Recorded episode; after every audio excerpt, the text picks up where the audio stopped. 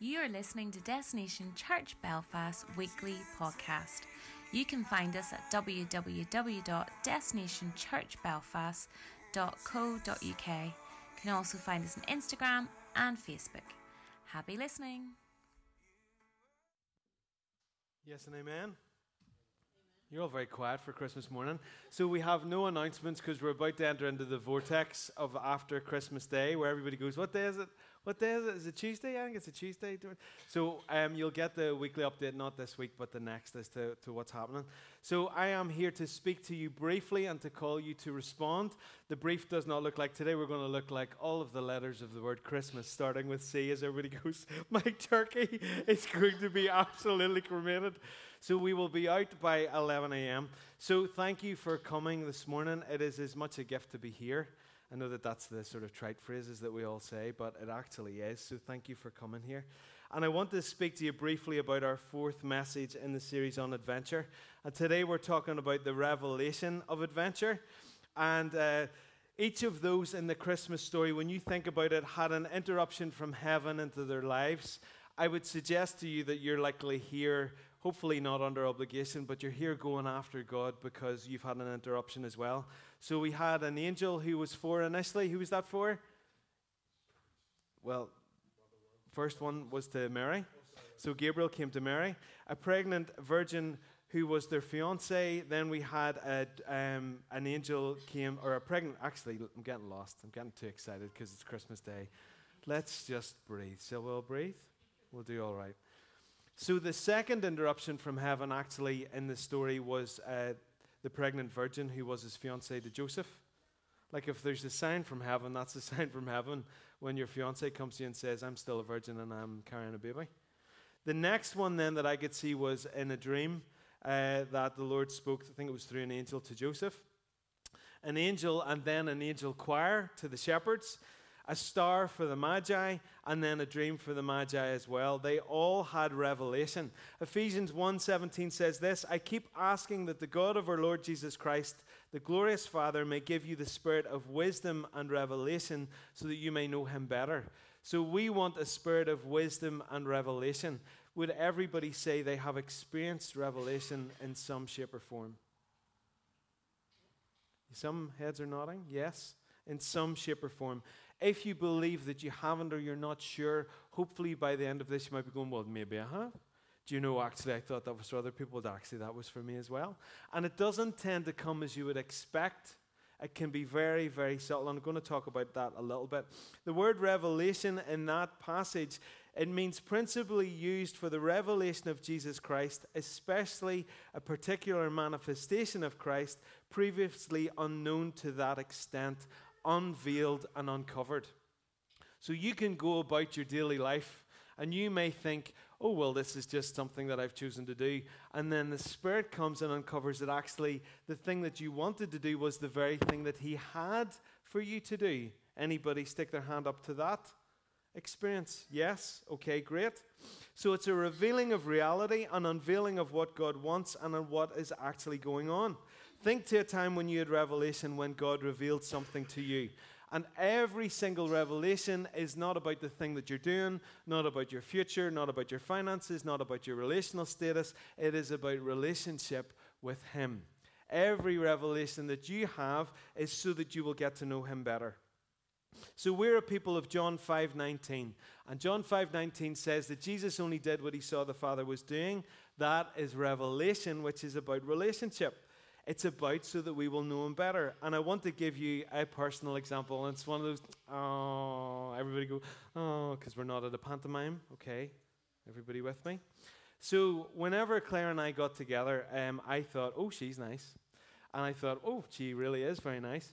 And when we were together and we were dating, as Claire's now scratching her head in the front, thinking, what's he going to say? We were together, and uh, I just kept seeing the word rib everywhere. Like everywhere. And you know, the Haribo packet, it, it had folded to just rib. And then we went uh, for somebody's stag do, and we were in, uh, we were go karting, and I broke a rib. And I was like, what is actually going here? Then Claire was sort of bantering with me, and she said, all right, mate. And I went, I'm not your mate. And as I said that, the Spirit went, she is your mate. then I started to have these random visions of her in a wedding dress. Hmm. hmm. What was that? Hmm. About it. Did you not know about that? So I really liked Claire and I really wanted to date Claire and I wondered what it, where it was going. But actually, she was a part of me and designed to be a part of me, and I have her. She used to be my wife. That was part of the will. I wanted that as well because he causes us to will and to act according to his good purpose. And I remember being in Africa, and I remember standing beside the man saying, I wish there was someone who would stay with me for the rest of my days. And I thought, oh Lord, please do not call me to this place. Because we think if it's God, He's going to call us to the worst place in the world, don't we? He's going to call you to outer Mongolia. Why would you give Him your heart when He's just going to make you do things that you don't want to do? Anybody else? When actually He causes you to will and to act according to His good purpose. And sometimes, just sometimes, when you're doing that thing that you love that isn't sinful and actually is really good, He'll go, I have this for you.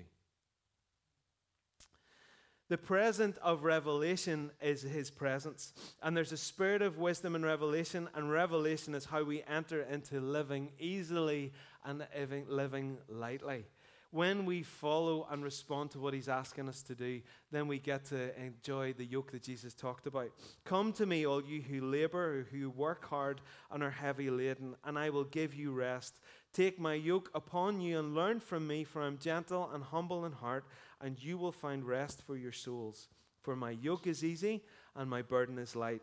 And Galatians 5:25 says, "If we live by the Spirit, let us also keep in step with the Spirit."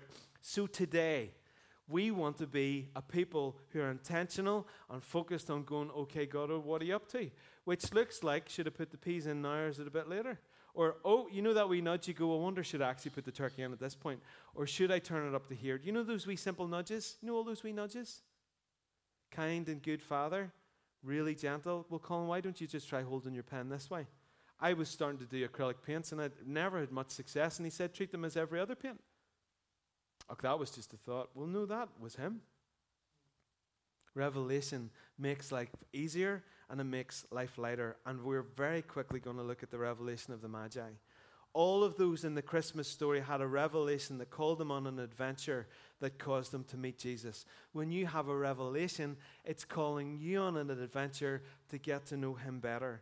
And the process is revelation given, revelation received, conviction brought about by that revelation accepted, and response to go on the journey. So there's a revelation given to you, you receive it, then you receive the conviction of it, as in, I think I need to do something about this. Then you go on the journey and go on the response to the revelation and go on the adventure. After Jesus was born in Bethlehem in Judea, during the time of King Herod, Magi from the east arrived in Jerusalem asking, Where is the one who's been born King of the Jews? We saw his star in the east and have come to worship him. King, King Herod wasn't too happy about that. He was disturbed, and all Jerusalem with him. And when he had assembled all the chief priests and scribes of the people, he asked them where the Christ was to be born.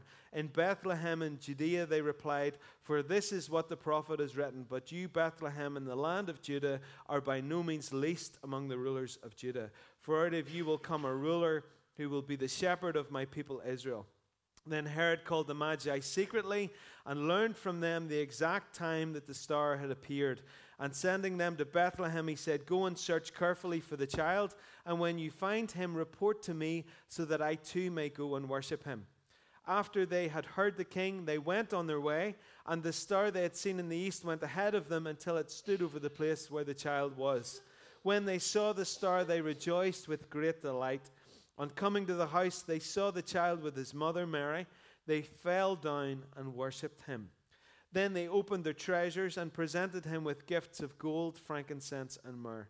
And having been warned in a dream not to return to Herod, they withdrew to their country by another route. Stars. They followed a star that led them to Jesus. And I want to read you another verse that ties in with this. This is Daniel 12 3. Those who are wise will shine like the brightness of the heavens, and those who lead many to righteousness like the stars forever and ever. What if this Christmas you are called to be a star in somebody's life? The star was their revelation that convicted them to go on their adventure to find Jesus and open their treasures. Their journey started with a revelation. What if you are to be a star in somebody's life this Christmas, this season, or this year to cause them and call them to go on a journey? Herod wanted to kill Jesus and they were going to return home the way they came. But having been warned in a dream, they went back home by another route. And we are called to live by revelation. We're not called to live by what everyone asks of us. And some requests are to be denied, which can be pretty tough sometimes when actually it seems like the person is passionate about the same things that you're passionate about. But let your life be led by revelation. Let Christmas Day today be led by revelation as to how you do the family stuff, how you cook your turkey and how you serve it, the things that you watch, the gifts that you receive and the gifts that you give, and maybe the things that you didn't think to give that you're being prompted to give away today. We're called to live by revelation, and we're called to live in John 5:19. Because they followed the star yielded the revelation, they met Jesus. And because they followed the revelation that came through the dream, they protected the Christ child. So, adventure calls. Can I get the worship guys up? We're going to just respond as we always do. Because uh, adventure called, they met Jesus. So, we in DCB are a people of revelation. We in DCB want to be increasingly a people of revelation. Do you want that? Do you want to live your life in response to what the Spirit's up to? Easily and lightly. Because that's what He has for us. That's why we're not just going to roll out a whole program of things to do now that we've got a building. We want to go, what do you have for us? What's the right thing to do at this time? And what's appropriate for us in this context? We want to have the spirit of wisdom and revelation in this house. Yeah? We do, don't we? We want to be able to look at our lives and go, why am I doing that? And that's why I am doing that. This Christmas, be expectant for the revelation of the Spirit so that we might know Jesus more. And that's what we're calling you to this morning. The revelation is God's gift to you, and your response to the revelation is your decision and your gift back to God, really, to go on the adventure to know Jesus more. Shall we stand together? So, as always, some questions to help you to respond. But let's just be still for a minute. I encourage you just close your eyes and just open out your body language.